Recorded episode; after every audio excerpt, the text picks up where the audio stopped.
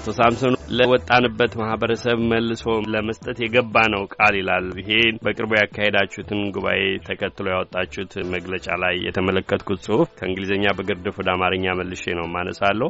እንዲህ ያለውን ስራ ስትሰሩ ተደጋጋሚ መሆኑን ሰነዶቹ ያሳያሉ። እስኪ በመጀመሪያ ምን አይነት ስልጠናዎችን ሰጣችሁ? ከዚህ ቀደም የትምህርት የሚሆኑ የመንግስት ተቋማት የትኞቹ ናቸው? የዚህ ተጠቃሚ የሆኑት ምን ያህል ሰዎች የስልጠናውን እድል አገኙ? አመሰግናለሁ ያሉላ።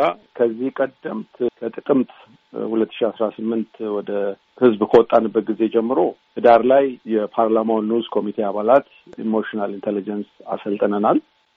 ከዛ አንድ ሺ አራት መቶ ሀምሳ የሚሆኑ የ project management ተማሪዎች አሰልጥነናል። ይሄም መሰረታዊ የስራ አመራር ወይም foundation of project management የሚለው ነው። በዛ ብቻ አላበቃም። እነኚህ ተማሪዎች ቀጣይ አምስት ሳምንት የሚፈጅ ኦንላይን የሚካሄድ ስልጠናዎች ወስደው ጨርሰዋል።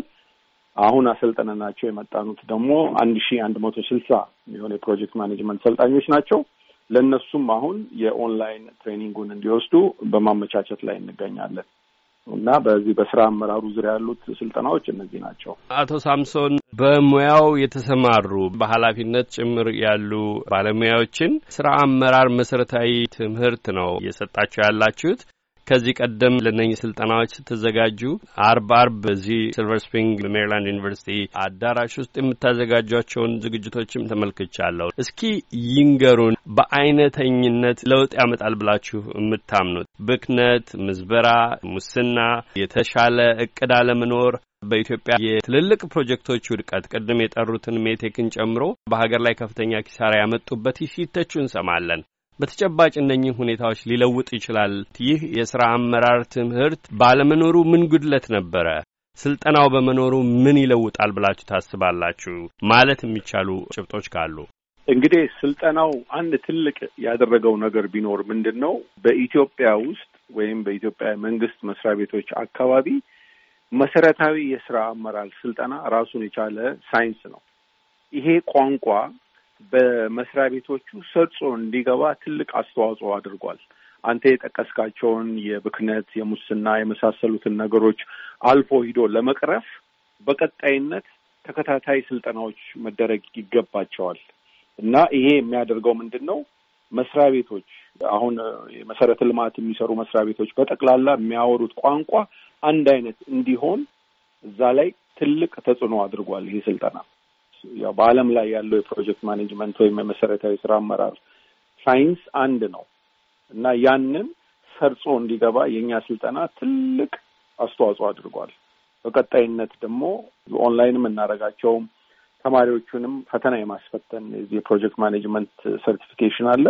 ወደዛ የመውሰድ ሀሳብ ስላለን ተጽዕኖ ደረጃ በደረጃ ይሄዳል ለማለት ነው። መልካም ወደ መሰረታችሁ እንመለስ። ቀደም ብሎ በውይይቱ እንዳነሳችሁት ሁለታችሁም ምናልባትም የሙያ አጋሮቻችሁም ጭምር በርከት ላሉ ዓመታት በግልም ከሌሎች የሙያ አጋሮቻችሁ ጋር በመሆን መሰል ስራዎችን፣ ስልጠናዎችን ኢትዮጵያ እየሄዳችሁ በየሙያ መስካችሁ ትሰጡ እንደነበረ ገልጣችኋል። ነገር ግን ተስፋ በተባለው በዚህ ድርጅታችሁ እንደ አዲስ የተዋቀረ ምናልባትም አሰራሩ ብዙዎችን ማሳተፍ በሚችል መልኩ ቀደም ብዬ በጠቀስኩት አርባ አርብ ባለሙያዎችን ጋብዛችሁ በምታደርጉት ውይይት ላይ ተመልክቻለሁ።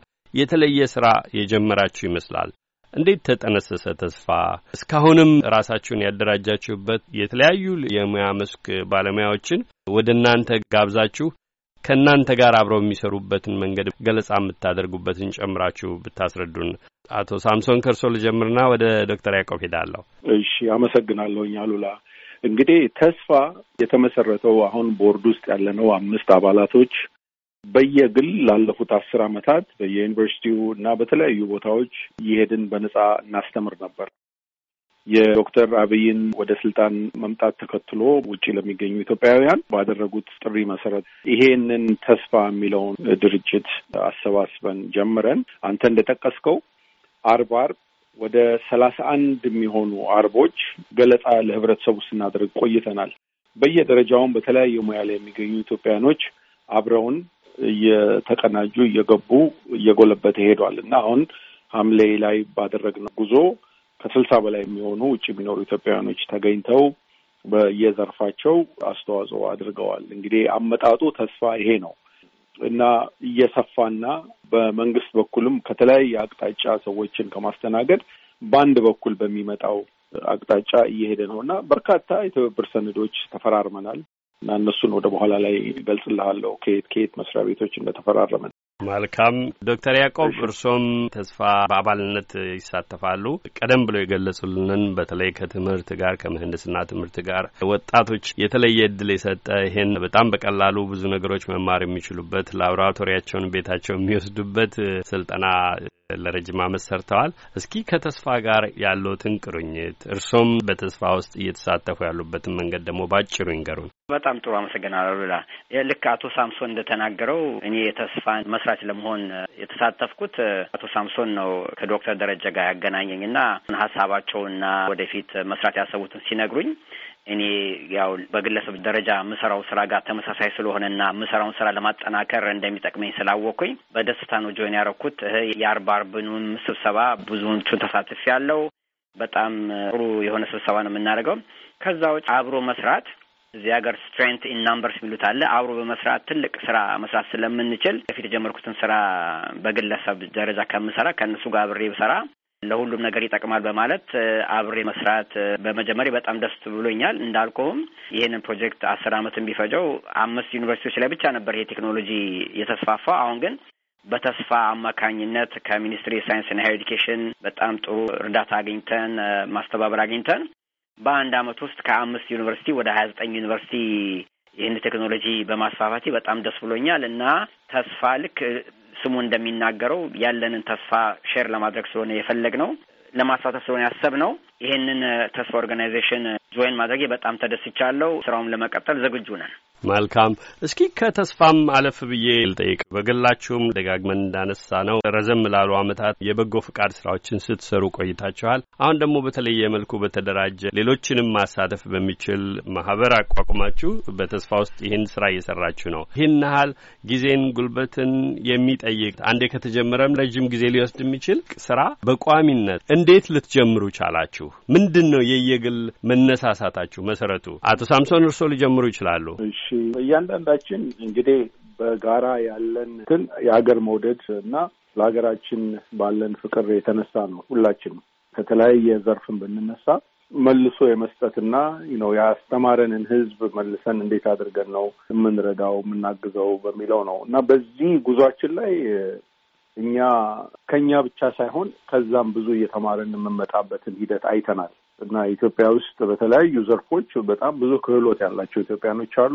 የመማማሪያ መድረክ ሆኖ ስላገኘ ነው እኛ በህይወታችንም ላይ በስራችንም ላይ ትልቅ እውቀት እያጎለበትን የመጣ ነው እና ያነሳሳን ዋናው እንትን አላማ ይሄ ነው። በእኔ በኩል አቶ ሳምሶን ያለውን እንዳለ ሆኖ በራሴ የራሴ personal story የሚኖረኝ እንደምታውቁት የጋሽ ሙላቱ አስታጥቄ ዶክተር ሙላቱ አስታጥቄ ታናሽ ወንድም እንደመሆኔ ድሮ ኢትዮጵያ ሳድግ ጋሽ ሙላቱን በቴሌቪዥን ሳየው እንዴት ሙዚቃን እንደቀየረ እንደገና ስንት ዓመት ውጭ ሀገር ተምሮ ውጭ ሀገር መስራት መኖር ሲችል አገሬን ልርዳ ለአገሬ ምን ለውጥ አመጣለሁ ብሎ አገሩ ተመልሶ ያን ስራ ሲሰራ እያየው ከአባቴ ጋር አልፎ አልፎ ስንወያይ ምንድለኛ ላየህ ታላቅ ወንድምህ ውጭ ሀገር ሄዶ መቅረት ሲችል ተመልሶ መጥቶ አገሩ ላይ ለውጥ እያመጣ ነው። አንተም እንግዲህ አንድ ቀን ትሄዳለህ። ስለዚህ ወደፊት አገርን አትርሳ እያለ መክሮኝ ስለነበረ ከስንት ዓመት በኋላ ትምህርቴን ጨርሼ ይህንን ስራ ለመጀመር የተገፋፋሁት አንደኛም ያው የታላቅ ወንድሜን መመከተል ነው። ሁለት ያን የሰጠኝ ኃላፊነት ስላለ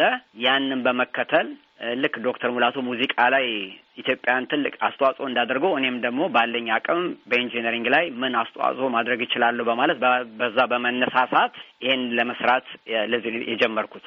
መልካም። ይሄ መነሳሳታችሁ በስራችሁ ብቻ በምታደርጉት እኩል ሌሎችንም በመሰል ስራ እንዲሳተፉ መሰል አርአያነቱን እንዲወስዱ ይረዳል በሚል ነው ያነሳውላችሁ። ምናልባትም እንዲህ ያለ የበጎ ፍቃድ ስራ ሲሰራ በግል ከሚደረገው ባሻገር የሌሎችንም ትብብር ይጠይቃልና የግል ጊዜና ጉልበትን እውቀትን ከሚሰጡት እኩል የሚቀበሉትንም መልካም ተሳታፊ እንዲሆን ይጠይቃልና ምን ይመስል ነበር አቀባበሉ? እስካሁን በሰራችኋቸው ስራዎች ውስጥ ምንስ አይነት ፈተናዎች ነበሯችሁ?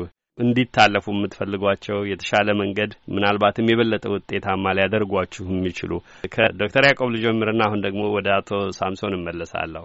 ነገር ስጥልኝ እንግዲህ ልክ ይህን ስራ ስንጀምር ሁሉ ነገር ቀላል ነው ማለት አይደለም።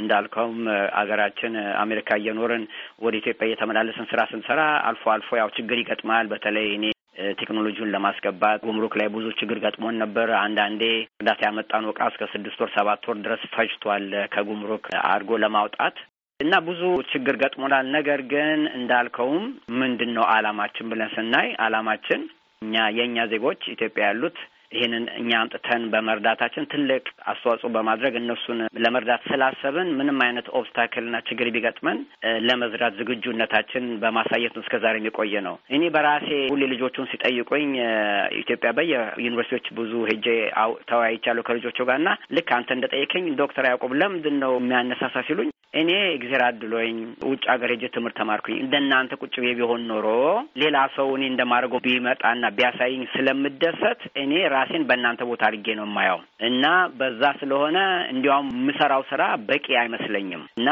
ብዙ ለመስራት እመኛለሁ። ታውቃለህ፣ ያው ህይወት አለ፣ መኖሪያ አለ፣ ምን አለ እና ለምንድን ነው የምትቀጥለው ሲሉኝ እኔ ሞርጋን ስቴት የምሰራው ስራ ያው ኑሮዬን ያኖርልኛል፣ ያው ቤተሰቤን ያስተዳድርልኛል። ኢትዮጵያ ግን የተመላለስኩ የምሰራው ስራ አባቴ የመከረኝ ምክር አለ፣ የአባቴ promise ስላለ ያንን መጠበቅ አለብኝ። በዛ ላይ ደግሞ ሀገር ኢትዮጵያ አሳድጋ እዚህ ያደረሰችኝ ስለሆነ እንዲያውም ከስራዬ እኩል አንዳንዴ እንዲያውም የመንፈስ እርካታ የሚሰጠኝ ይሄ ስራ ስለሆነ ለዚህ ነው የምቀጥለው ብዬ ሁሌ እሱን ነው እና መጨረሻ የምመክራቸው ምክር ምንድን ነው? እኔ ደግሞ ይህን share ስላደረኩኝ እናንተ ደግሞ ባላችሁ አቅም ከእናንተ በታች ያለውን ሰው high school ም ተማሪ የሆነ elementary school ም ተማሪ ከሆነ በትርፍ ጊዜያችሁ የሄዳችሁ አግዙ፣ ተረዳዱና ዋናው መላክ የምንፈልገው ምንድን ነው ሀሳቡ ሰው የተሻለ ሰው መርዳት ሲችል ያ ደግሞ ሰው ባለው አቅም ከታች ያለው ሰው ከረዳ ብዙ ሰው መጠቀም ይችላል እና ለዚህ ነው ይህን ስራ እስከ ዛሬም የገፋንበት ወደፊት የምንገፋበት። መልካም አመሰግናለሁ። አቶ ሳምሶን በስራ ሂደት ውስጥ የገጠሙ ምንድን ነው እንደው ጎልተው የሚታዩት ፈተና? አቀባበሉስ ምን ይመስል ነበረ? ስልጠናውም በሚቀበሉትም ሆነ በመንግስት ባለስልጣናት እንደ ፈተና ወይም እንደ ችግር የማየው ነገር ቢኖር ቅቡልነት የማግኘት እንደ አዲስ ጅምርም ስለሆነ ሰርተን ውጤት ተኮር የሆነ ነገር እስከምናሳይ ድረስ የነበሩት የመጠራጠር ስሜቶች እንደፈለግነው በፈለግነው ፍጥነት ነገሮች አለመሄዳቸው አጀማመሩ ላይ ትንሽ እንደ ችግር ቢቆጠር ከዛ በኋላ ግን ውጤቶቹ እየታዩ ሲመጡ የእኛም የጀመርንበት ዓላማ ክፍት ሲሆን በጣም ጥሩ በሆነ መንገድ ሂዷል እና እስከዚህም ፈተናም ብዬም አልጠቅሳቸውም እና ሁልጊዜ መስራች አባላችን ዶክተር ደረጀ የሚለው ነገር አለ።